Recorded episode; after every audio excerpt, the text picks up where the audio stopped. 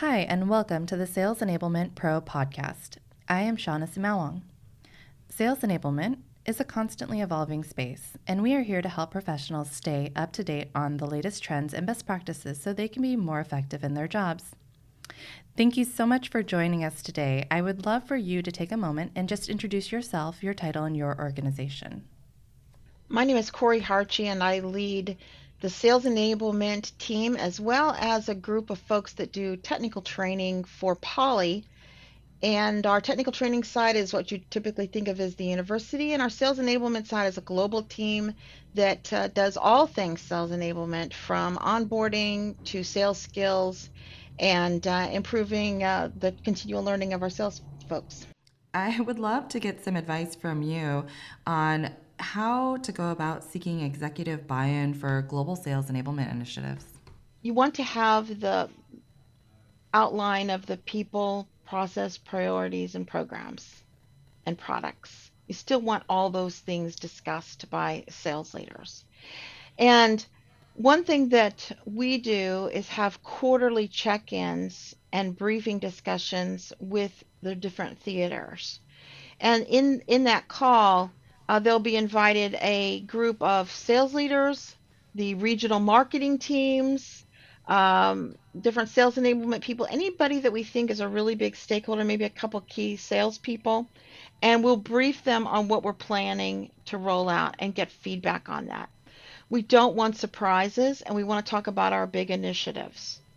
And I and one thing that we did um, recently was we decided to do an analysis on our own in the sales enablement team, and we took uh, 50 teams of salespeople and their direct reports, and we we went and talked to each of them separately, and asked them about their coaching, asked them about what they needed, and it was interesting because it showed us where the gaps were. For instance, here's an example. We we asked the salespeople, what you know, what is your week like? Are you getting sales coaching? And the managers uh, would say, Oh, yes, I give lots of coaching. And their sales people would say, No, I don't get any coaching. We just talk about pipeline. So that started an initiative on sales coaching. And now that we've gone through our change management and we're really focused on making sure that these teams that have now newly come together and many times have new managers to them are uh, fully prepared to do a management coaching. And so we've been going through some initiatives. Um, we've hired a vendor, we've also been trained, and we're ha- teaching them how to discuss coaching, um, asking the um, you know how, what, how, ask doing pre-call discussions rather than just focusing on pipeline. And I won't go through all that we're doing in that, but I will say how we're measuring it. One way that we're measuring our impact on sales coaching is that we are looking at improving what we'd call the middles.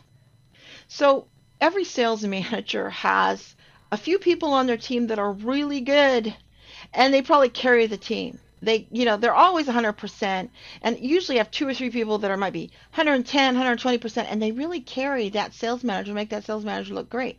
But if you look at the data there's maybe four or five people that are below 100% maybe below 60% and so what we're saying is we're we're we're setting a baseline right now and we're telling our sales managers we're going to look at the middles we're not the the top performers don't need sales coaching very often. That you might they might be able to coach you but you don't need to be coaching them. They are great. They're doing their deal. They're consistently high performers. The low performers are probably low for a lot of reasons but what we know is that those middle performers probably need the most support from their manager.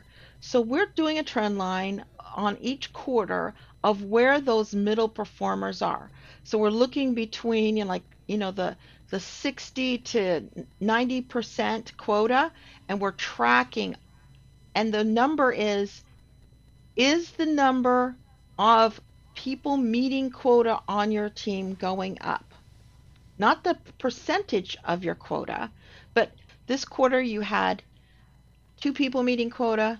Next quarter, you had three people meeting quota. Or you could say this quarter you have 70% meeting quota. Next quarter, you have 80% meeting quota. So we want to make sure that the middles are coming up. And by that, we're going to use that as a proxy for that we're doing a lot better coaching. I love that. I love that. I have two follow on questions then, just in regards to coaching. One is oftentimes frontline sales managers tend to have been maybe the best performing sales rep, mm-hmm. not necessarily uh, the most um, encouraging sales representative or sales leader. So, how do you teach those sales leaders to be better coaches?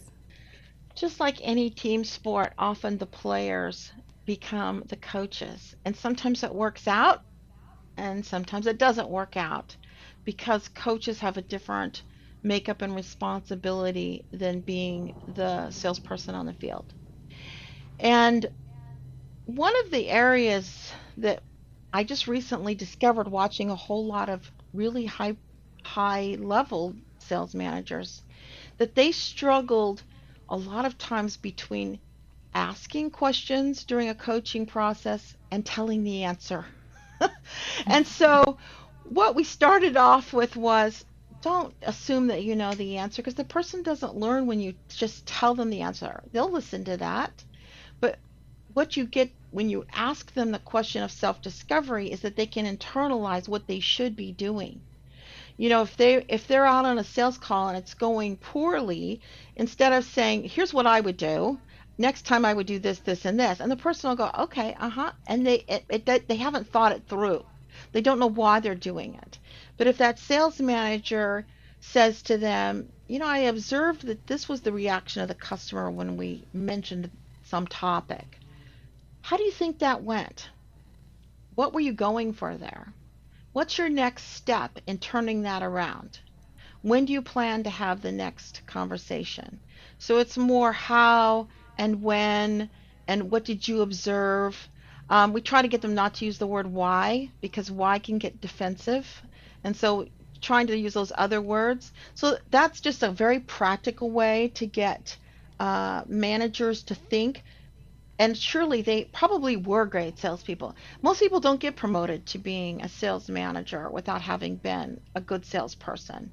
But it is not, it should not be taken for granted that they don't need some extra help. And in fact, right now we are uh, putting people in our sales enablement team that are specifically focused on sales management coaching.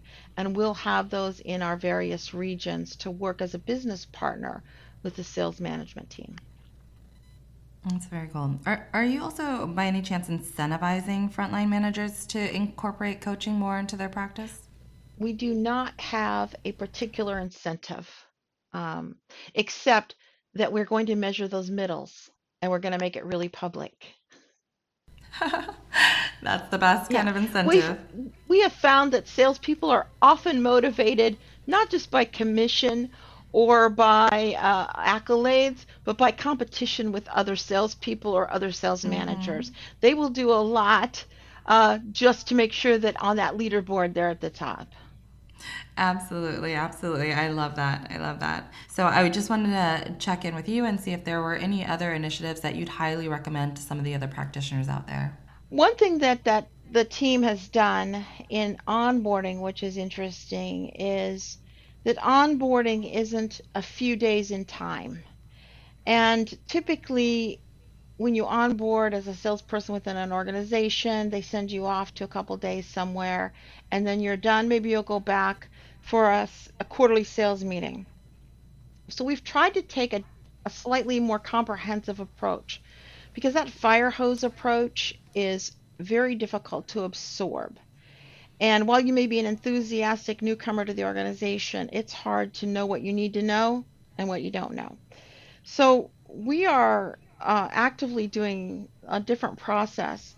The first few weeks that you're on board, you're meeting with your manager. We give you a checklist of items that you need to do, people you need to meet with, things you need to do, uh, individual learning that you do on your own so that you're more prepared to, to do a formal learning and intense learning experience at a new hire sales training. sometime between week four and eight, uh, you'll likely be sent to a um, multi day sales training where we expose you to products and to other salespeople because that's really important to have a network of people that are also new. So that you have sort of a cohort and people you can confide in and check check progress on and look for resources. So we bring people together into a new hire sales training. And we do soft skills there training. We do product skills and we also help them understand some of the priorities of the company. Then after that uh, we have a sort of a continuation program and that same cohort goes through about 10 weeks of calls and webinars, checks in on certain different uh, topics. So maybe one week will be about compensation. And you'll meet on hosted by the sales enablement team, you'll meet with the compensation leader. Another week you might work on the pricing tools. Another week you might have a competition lead talk or any of the other kinds of areas that that are important to salespeople. We'll do that for about 10 weeks, and we continually look at that and refine what needs to happen based on the needs of the business. But that way, you, you've got about a whole quarter of onboarding in a more paced out, you know, uh, spread out way to help absorb it. Thanks for listening. For more insights, tips, and expertise from sales enablement leaders, visit salesenablement.pro. If there's something you'd like to share or a topic you want to know more about, let us know. We'd love to hear from you.